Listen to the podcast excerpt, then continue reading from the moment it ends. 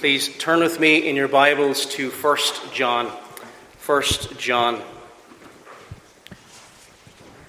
As we return to our series on 1 John. And we're going to look at, in a moment, we're going to be reading from 1 John chapter 3, verses 13 to 24. 1 John chapter 3, verses 13 to verse 24 at the end of the chapter. But before we read, I wonder how many of us remember our school days. I know for some of us, myself included, they're becoming more and more of a, a distant memory. But when we think back to our school days, were they good memories? Or perhaps were some of them bad memories? A lot can depend, doesn't it, on the school we went to or the school we go to. Was it a loving school? And what can make the difference between a loving school and maybe a school that's not quite as loving and not quite as helpful? It's often the teachers, isn't it? The teachers often make the school what it is. Now, boys and girls who are here, I wonder if you like school. Do you like school? And I wonder if you like your teachers. I hope you do. I had a number of good teachers in primary school. I remember some really good teachers, and I also remember some teachers who were probably not so good. Um, what makes the difference? What makes the difference between those teachers you really think they really care about me? They really want me to learn. They really want me to do well. They want me to understand this really difficult math that I find really hard and really boring. Oh, but that teacher helped me to see I can do it. And actually, math can be fun. Do you ever have that teacher? Uh, just the light bulb goes on and you start to understand things. What's the difference between the good teachers, you could say, uh, the loving teachers, and then maybe not so loving teachers? Their actions, isn't it? Their actions. Uh, are your teachers kind? Did they try to help you? Imagine if a teacher came to school and they just sat down at the desk, they put their feet up on the desk, and they said, I don't want any answers today. I'm going to go for a nap. What would you think of that? I'm going to go to sleep. Don't ask me any questions about that math stuff. I'm not interested. What would you think of that? That wouldn't be very loving, would it? Do they want to help, you think? I don't think this person wants to be a teacher, you might think. I don't think this person maybe even likes students. But what if you have somebody who works very hard, and I'm sure you have a number of your, your teachers who work very hard in your school, and they're really trying to get you to understand things, and they really want to help you to understand your schoolwork, so when you go home, it's fun and not hard. You see it from their actions, don't you? They try, they care. They want to they, they show love, don't they, in doing that. Good teachers need to care about their students. And I had a number of teachers in school who really helped me at different times. I still remember them 20, 30 years later. It's amazing. They stand out. But what about us as Christians? What about us as Christians? Is there a way we are different from the world? Is there some way that we look and act different from the world? Yes. No, we won't be perfect, but our actions will be different. And these actions don't save us. It's the perfect work of Christ that saves us. But we will still show love if we have that love in our hearts. This morning we're going to look at real Christian love. Real Christian love. And, dear friends, it is something that all Christians have. Some more and some less. But all Christians have it. If we love Christ. And if you're here this morning, I want us to ask all to ask ourselves this question Do I love Christ? And if I love Christ, I'll also love his people. I'll love to see his people and talk about God with his people.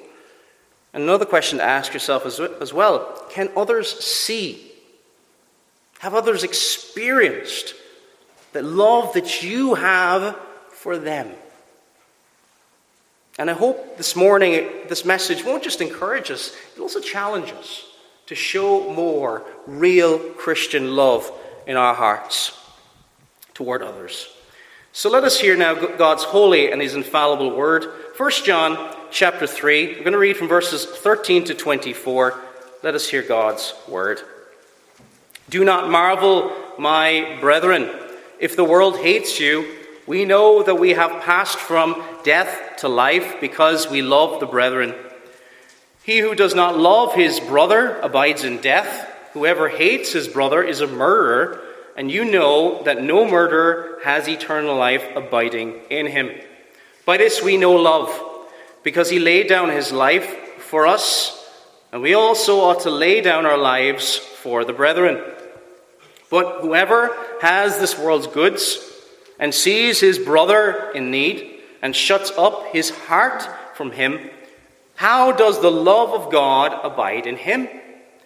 My little children, let us not love in word or in tongue, but in deed and in truth. And by this we know that we are of the truth and shall assure our hearts before him. For if our heart condemns us, God is greater than our heart and knows all things. Beloved, if our heart does not condemn us, we have confidence toward God. And whatever we ask, we receive from Him because we keep His commandments and do those things that are pleasing in His sight. And this is His commandment that we should believe on the name of His Son, Jesus Christ, and love one another as he gave us commandments. Now, he who keeps his commandments abides in him, and he in him. And by this we know that he abides in us, and by the Spirit whom he has given us. So may the Lord bless the reading of his holy and his infallible word. For many years, uh, I think around August time, there's a very uh, sad parade that takes place in Belfast. I don't know if you've ever heard of it. The, it's called the Belfast Pride Parade. It takes place every year. And also at that time, a number of Christians, I've been blessed to be part of it, have, have also shown their opposition. We've tried to do it lovingly in against the promotion of unnatural sin against God, that which is against nature. But as much as we wanted to show our opposition to what is being promoted during different things, uh, the LGBT weeks and all these kind of things, we, want to sh- we wanted to share the gospel, the gospel message, so that those people there would come to know Jesus Christ. Because we also realize we're just as much sinners as they are.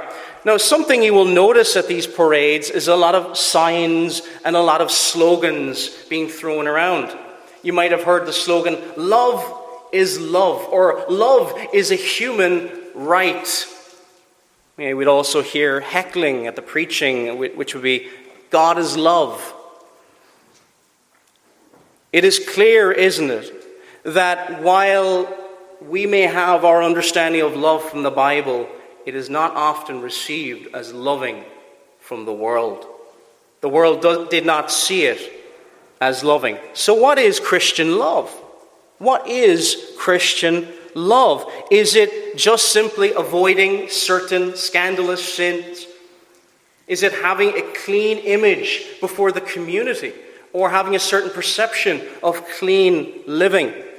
Or is it perhaps tolerating various forms of sin in the land? That's actually the most popular view of Christianity today. I was like, well, you, you do your thing, I'll do my thing. Many who go to church across this island think that way. Or is love something concrete, something specific, something you can point at and say, that is loving, rather than just say, a certain feeling or a butterflies in our stomach. Now, love is not devoid of feeling, but it is something concrete. It is something It is someone, in fact, that follows the commandments of God. So let us ask ourselves here this morning what is love? What is real Christian love? Is, is it as defined by the world or defined by the scriptures? So, the first point we're going to look at here this morning is real love's enemy. Real love's enemy. Now, we seem shocked as Christians when there is opposition, don't we? Sometimes we, all of us at times, become so shocked that there's going to be opposition to being loving. I mean, biblical definitions of loving in the scriptures. And that it is not seen as loving. It says in verse 13 here in our text, John says, Don't marvel. Do not marvel, my brethren, if the world hates you. Do not be shocked, he's saying. Do not be in amazement that the world hates you, if the world hates you. But it often does shock us, doesn't it? It often does. Me? Why would they hate me? What have I ever done to him? We might be thinking. Or, I just did something very nice for him. We often think this in evangelism. I'm not saying we shouldn't be nice in evangelism. I think we should be nice. We should be welcoming. We should be kind. We should be loving. We should be all the things we normally think of. But those things don't convert anyone. Do you see what I'm saying? If the world sees how nice we are, we think, and how welcoming we are, well, everybody will want to come here, won't they? Mm, I'm sorry, dear friends, that's not the case. I remember when I first got saved. I was saved a month. I went to church for the first time, and I think I ran home thinking my mother would embrace the gospel. She would love this. And she didn't. It shocked me to my core. It made me dig into the scriptures and wonder, aha, I see the problem. She doesn't know the Lord. The world doesn't welcome this message, and it doesn't see it as loving. So, dear friends, while we should be welcoming, if anybody new comes in, we should be welcoming, loving, nice, all those things, that itself will not convert anyone unless they see the loveliness of Christ. That is what converts people. We must not think we're converting them to us and then maybe to the Lord afterwards. We're, we're bringing them to know the Lord. The world does hate us. And this enmity goes right back to Genesis 3:15. God placed that enmity there between two seeds, the seed of the woman and the seed of the serpent. And there's been a war that has gone right back for thousands of years. This fallen world does not view the message of love as a message of love. They see it as a message of bigotry, they see it as a message of hatred. They hold the truth in unrighteousness, or they suppress the truth in unrighteousness. Romans 1.18. The, the world doesn't want it. So do not marvel. Because this fallen world is self righteous. It does not see its need for Christ. And they think that what they're doing is loving. And because we, we, come with a different message that says, no, no, you're, you're breaking God's law, we're the bad people. Still pray for them, love them. We're called to love our enemies. But we have to realize that the only way they go from hatred of real love to love of real love is through the work of the Holy Spirit. All the programs in the world all the, the promotion, all the, all the activity in the world will not convert a single soul unless God does a work. I'm not saying don't work, I'm not saying don't evangelize, but it needs the Spirit of God to work in the hearts, bringing them away from hatred. Not just a hatred of Christ, but a hatred of, of his people. During the Second World War, there was much propaganda being spread by all different sides in, in Europe, if you were fighting for the British, you would expect people, because of what they've been taught, that the British soldiers were these horrible, evil people. Uh, do not marvel, they were probably being told during the Second War, if these German soldiers think you're a horrible person. They hate what you stand for. They think what they're doing is good. And if you're standing against that, you must be an enemy. You must be evil. There is an enemy of real love. Do not just think, as the world does, love is love. No, we have our definition of love from the scriptures, and they have their definition of love from the, the world, the flesh, and the devil. And it's a self serving love. There is an enemy of real love. As we were talking about earlier, the Christian teacher in schools shows love by helping the students. And if that student loves learning, just say you, you've got a, you get a brilliant uh, student and they love learning, they, they, they're like sponges. And they're so thankful for a good teacher, aren't they? They just absolutely love it. It's the best thing ever. But it's only, that person's only going to be thankful if they love learning. If that student hates learning, the teacher can try as much as they like, but it's going to hit a brick wall. If they hate learning, they'll think that that good teacher is actually a bad teacher. Our attitude to people shows if we have real love. What's our attitude to the truth? What's our attitude to, to love in the scriptures.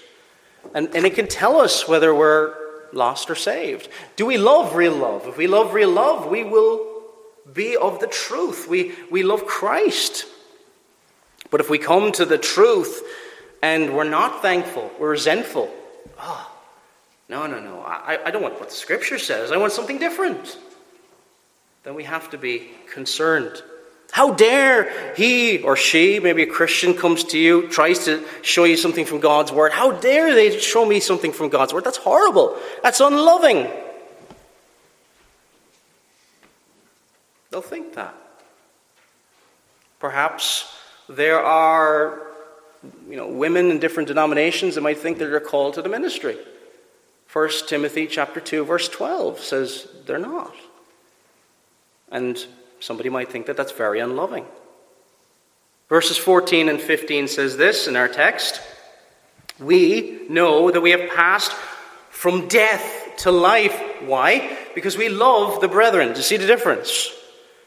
We love those who have been changed by Christ because we love the brethren. He who does not love his brother abides in death. Now we're to love our unsaved neighbor as well, but specifically here speaking about brothers in Christ. Whoever hates his brother is a murderer, and you know that no murderer has eternal life abiding in him. And that looks back to Cain and Abel. Cain and Abel, Abel was godly. Cain was not. And because Abel's works were righteous, we notice from Hebrews, Hebrews 11, Cain hated him. He hated him. And the hatred became so much, it went to where hatred will go if you allow it murder. But how do we know we've passed from death unto life? How do we know we've passed from the side of, you could say, Cain and fallen world to Abel? We love the brethren. We love God's people. Uh, we love them. We cherish them. You love your brothers in Christ. You love being around them. And they may not be your only friends in the world, but they're the closest friends you have. Or do you have a resentment for the people of God? If that is you here this morning, come to Christ, who is true love. So, our second point this morning, as we looked at real love's enemy, there's an enemy of love. Now, it is also a real love's example. Real love's example. So, we've seen an enemy, but wouldn't it be amazing to see an example? Did you ever see sometimes like, hey, you want to see, you're at, a, you're at work, how it's done properly? See that guy over there? Just copy everything he's doing. It's great. You can just watch him, study from him or her, and you learn. But we have a perfect example of love toward God and toward neighbor. Who is that? Verse 16, the first half of verse 16. By this we know love, because he laid down his life for us. Who's he? Who is this he the text speaks about? It is the Lord Jesus Christ who laid down his life for us. He's perfect in every way. He is what love looks like. If you, if, if you want to be loving, be more like him. Perfect in example, perfect in discipline, perfect in love, perfect in devotion, perfect in every aspect before his Father. He was a man of prayer. He was a child who obeyed his parents. He was perfect in every point in life. And when he suffered under the hands of his enemies, he did it in a way that honored God. If you want to see love, real love, real Christian love, the example is Christ. And Christ, because he laid down his life for us, is there much, is there anything more loving than giving your life for us? We still have monuments, don't we, for the men during the Second and the First World War who laid down their lives, and we're so grateful, and we should be. And we remember their, their sacrifice. But, dear friends, He came to take our punishment. He came to obey the law. And He who knew no sin became sin for us. He laid down His life for us, the King of glory. God, who is love itself, showed us the Christ, uh, the, the only begotten Son of God, full of grace and truth, essentially came down and showed us here's what it looks like. Here's what it looks like to be loving. He gave us what was needed. What was needed? What did we need? We needed someone to suffer in our place, or we would suffer for eternity. That's the only reason why in Christ we're not going to hell. Even if we sinned just once, I know our sins are much more than that, but if, if we just sinned once, and, and had a perfect life after that, it would still merit an eternity in hell. Why is that? Because it is against a God who is of infinite value. And you can never repay that penalty. Now, our sins are far greater than that. Go to a beach, and if you could count up all the grains of sand on that beach, and you were one after another, then you probably have a sense of how many sins we have all committed in our lives. But it's not just that we can measure our sins, all of them of infinite value against an infinitely holy God. We needed one to suffer for us, one who was of infinite value himself, so that his sacrifice would be acceptable before God. He is what it means to be loving. Christ set his love on us. We think about it. Why did Christ set his love on us? Why did God take pity on me? Why not my neighbor? Why not those people who continue on their lives, or they're addicted to sin and they live those? Why me? I think we've almost got a, sense of realize the amazement that we're here, loving the truth, and to see it as a wonderful privilege that we've, we've got eyes to see because God took pity on us. And it's completely undeserved. We're not any better than anybody else. Deuteronomy 7, verses 7 to 9 says this The Lord did not set his love on you, nor choose you because you were more in number than any other people. Basically, he's saying, You're not more impressive than any other people who are upon the earth. It says this in Deuteronomy 7 For you were the least of all peoples. Verse 8 But because the Lord loves you, and because he would keep the oath which he swore to your fathers, the Lord has brought you out with a mighty hand and redeemed you from the house of bondage and from the hand of Pharaoh, king of Egypt. Therefore, know that the Lord your God, he is God, the faithful God who keeps covenant and mercy for a thousand generations to those who love him and keep his commandments. See what he's saying here? It's nothing inside you it's nothing internally in you that makes you more loving or lovable. Not at all. It's completely undeserved. Completely undeserved. Romans 9, verses 15 and 16. For he says to Moses, I will have mercy on whomever I will have mercy, and I will have compassion on whomever I will have compassion. So then it is not of him who wills, it's not of the sinner who wills, nor of him who runs, but of God who shows mercy. If, if there was ever a gospel message that, that it was just God made it possible for everyone to be saved, and God was waiting for us and our wills to move, everyone would go to hell. But God took pity on dead sinners, such as you and I. But we also have to think about this as well as we think of real Christian love. Is it easy to love our neighbor? No. It's not. Dear friends, we're sinners. We're going to let each other down at times. It's not easy. But we shouldn't just see all our faults and failings. We should see and look at our brothers and sisters in Christ as the Father sees you in Christ. You see, no longer our faults and failings washed away by the blood of Christ. We need to remind ourselves of how much God loves you and other people around us and aspire to be more like Christ. Because if we think that way, dear friends, we are more likely, aren't we, to be gladly lay down our lives for one another and to help each other when needed. That example of Christ, he laid down his life, he died, he suffered, and he rose again. Number three now, real love's empathy. Real love's empathy. It's, we've looked at real love's enemy example. Now we're going to look at empathy. What is empathy? Empathy is the idea of entering another person's feelings, not shutting off your heart, you could say, and seeing what they're going through. If somebody suffers, you suffer with them. Um, sometimes it can be even why we, we don't like to see all the news all the time. There's only so much bad news we can, we can deal with. You suffer as they suffer. You could even think of sympathizing with someone. Well, love is not just feelings. Real love is not just feelings. It's more than that. It's action.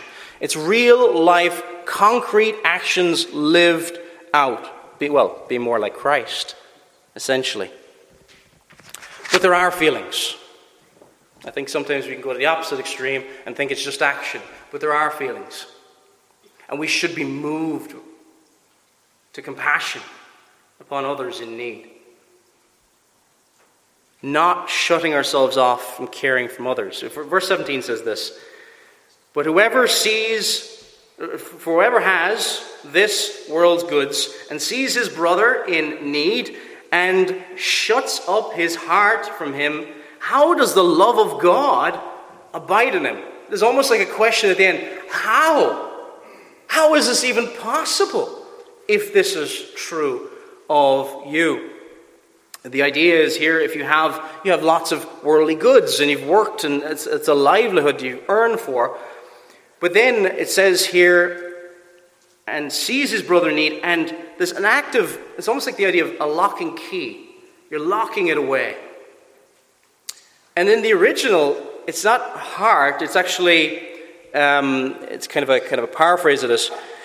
It's locking up the bowels, your intestines almost, literally. What does that mean? In the scriptures, that is linked with compassion. I think other translations, such as the King James, will have bowels of compassion, shutting up the bowels of compassion, the inner affection. So rather than allowing yourself to feel bad for people, what is being described here, you, lock it up and you shut yourself off. You build higher walls around so you're not affected by the sufferings of others. I think it's a common problem in our Western world. And if this is your brother and sister in Christ, John is asking, how? How does the love of God abide in him? And, dear friends, I, pray that this speaks of none of you. Because we need to be moved with compassion to help people, don't we? When they're in times of need. That may be when somebody's sick. That may be when somebody's short of money or whatever the case may be, but that you are willing to help because you've been moved by compassion for that other person to be more like Christ. rather than closing yourself off from compassion to a person in need. Verse 18 My little children, let us not love in word or in tongue, but in deed and in truth. John is saying here, yes, we love in word and tongue, but not only word and tongue. It, it's not the only way. It's very easy to say what we'll do. We, we, we can say things, um, we can promise things, but in deed, in actions, and in truth. It must be backed up with actions, or it's not real Christian love. A love flowing out of a heart for those in need. And to be honest, dear friends, it's only if you're moved with compassion and a love for people that in the difficult times that you will want to help them.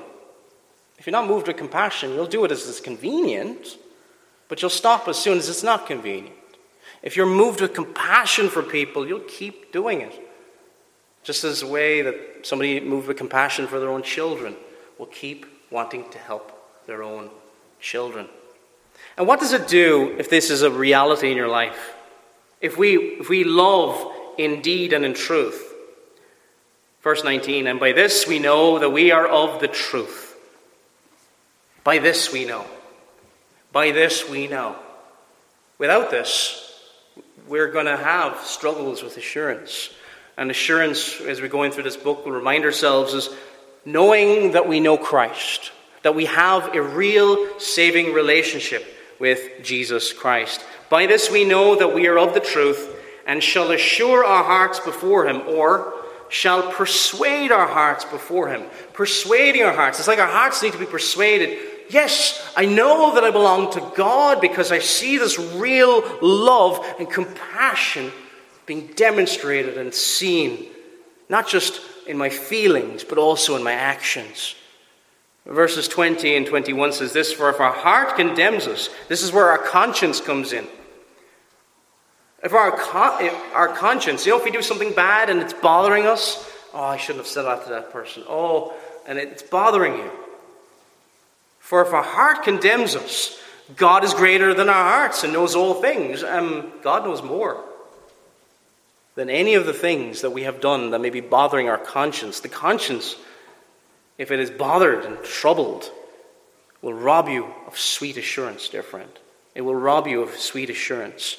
But in verse 21, 21 it says this Beloved, if our heart does not condemn us, what do we have? We have confidence before God.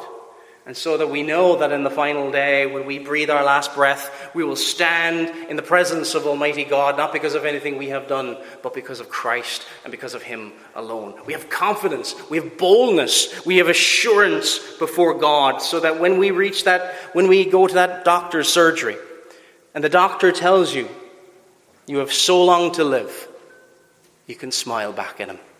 And you're that much closer to being with your Savior in eternity. And he'll probably think you're off your rocker acting like that. But as a Christian, we should long for eternity. To be absent from the body is to be present with the Lord. To live is Christ, but to die is gain. The early Christian martyrs knew all about this because they suffered so much for the cause of Christ. that They couldn't wait to go to heaven be free from the suffering. If this Christian love is in our hearts, may it assure and persuade you that you are of the truth. Our final point here this morning is real love's emphasis. Real love's emphasis. So we've looked at real love's enemy, example, empathy. Finally, is emphasis. Now, the emphasis of love, yes, it's on Christ, absolutely. And this point is not going to go away from that in a lot of ways. But is there another way of saying that same thing, about emphasizing on Christ in our love? Or making it more real in our experience? Verse 22, it says this And whatever we ask, we receive from him. Why? Because we keep his commandments and do those things that are pleasing in His sight. Now we're accepted in Christ because of Christ. But there's a loving relationship being described here. Do you see this loving relationship? It's a two way relationship. Whatever we ask, we ask Him, we receive it. There's a response to that loving relationship. We love Him, and He loves us. Now, the reason we love Him is because He first loved us. And when He loves His children, what kind of things do you love to give your children? Good things or bad things? Boys and girls, imagine you went to your parents and you said, I would like some grapes, please. Does your mommy or your daddy say, I don't want to give you grapes, here's a scorpion? Or here's a rock, eat that? Would they do that? Not at all. Why? Because your parents love you, don't they? They would never give you a scorpion. They would never give you a rock instead of grapes. They say, Oh, wonderful, you're asking for fruit. Here's something good and tasty that will help you. It's good for you. Boys and girls, you know that your parents love to give you good things? Good things. Now, you may not think that they're good sometimes, but your parents love to give you good things. How much more does God love to give good things to His children who ask Him? For everyone who asks, this is in Luke 11, verses 10 to 13. For everyone who asks receives, and he who seeks finds, and to him it knocks, it will be opened. If a son asks for bread from any father among you, will he give him a stone? Or if he asks for a fish, will he give him a serpent instead of a fish? If he asks for an egg, will he offer him a scorpion? All these things are good things. Will he, will he offer him a scorpion? If you then, being evil, know how to give good gifts to your children, how much more will your heavenly Father give the Holy Spirit to those who ask him? If you seek good things from God, following his will, loving his will, which is good things, he will bless you with those things. How do we know we are his children? Because it says here we keep his commandments. That's our emphasis. That's our focus. That's where real love looks to keeping the commandments because really it is loving God. It's what loving God looks like, feels like, experiences like. It's what it smells like in every aspect. It is the keeping of the commandments of God. Now, I know that we can keep it in a very external, Pharisaic way. That's not keeping the commandments. That's doing it for show. And if you do it just so men will see you, verily you have had your reward. The commandments are primarily out of a love for God, and out of a love for God, then, it's, it flows out to a love to neighbor. The emphasis is on the law, loving the law, what is pleasing before God, because look at what it says in verse 22 and do those things that are pleasing in His sight. What else is that? But the keeping of the law of God. Now, I know that even after we're converted and we love God in an imperfect way, we don't we never keep the law perfectly. There's never one second we love God as much as we ought to. Never. However, at the same time, it's accepted through Christ.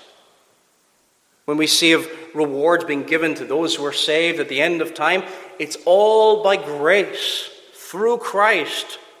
We're not saved by our works. But let us, after we have been saved, strive to obey the Lord in everything. Yeah, we'll fall short. Yeah, we will not hit that bullseye when we pull back on the arrow, when we attempt to hit the bullseye. We'll always fall short. But aim for the bullseye. Aim to be like Christ. And when we fall short, and we all do, ask Him for forgiveness. And the Lord is gracious and merciful to those who seek to follow Him who have a love for God and a love for man. That love is summarized in different ways in the Bible. It's summarized in the Ten Commandments in Exodus chapter 20. It's summarized, the same law of love. It's summarized by Jesus when he's asked this, Teacher, which is the great commandment in the law? Jesus said, You shall love the Lord your God with all your heart, with all your soul, and with all your mind. That is commandments 1 to 4, summarized even more. Verse 38, and this is the, the first and great commandment. And the second is like it you shall love your neighbor as yourself. That's the second table of the law. Commandments 5, to honor your father and your mother, all the way down to thou shalt not covet. That's the second table. Love your neighbor as yourself is not something Jesus brought in in Matthew's gospel. It was there in Leviticus, as we read earlier. And it was there as well with Moses and, and, the, and the tables of stone in Exodus 20 and in Deuteronomy. It's the same law of love, and it's summarized different ways. And for the Christian who has real love, he loves and delights in that law. Verse 24 of our text For he who keeps his commandments abides in him, or dwells in him, or remains in him, and he in him. By this we know that he abides in us by the Spirit whom he has given us. And the reason we love the law of God is because of the Holy Spirit. If you don't have the Holy Spirit, you're not going to love the law of God. You're going to find church kind of boring. You're going to find the Bible kind of boring. But when the Holy Spirit comes into your heart, this book, which seems to have a seal over it, finally makes sense. And it's an incredible thing when you read it for the first time with eyes to see. I still remember it, March of 2009. This book, which didn't make any sense to me for years, finally did. By grace alone, through faith alone, and Christ alone. Now, we live in a fallen world, don't we? And we're talking about real Christian love, and we may say, real Christian love, oh, that's a, that's a rarity these days, and it is. It is. Pray that God would work in our hearts. Pray that God would work in our hearts. Not just, not just that we point to our neighbors and the other churches, but our own hearts. Revival would start in our own hearts, in our own churches, in our own homes. And, and may God come down here in Rathfriland and it's spread out everywhere. Do not think that the Lord is restrained by saving by few or by many. He can bring revival, if He so pleases, this very minute. This very minute. And it's all in God's hands. May God use us as instruments to glorify Him. And that we would love Him, but also love our neighbor as ourselves. Amen.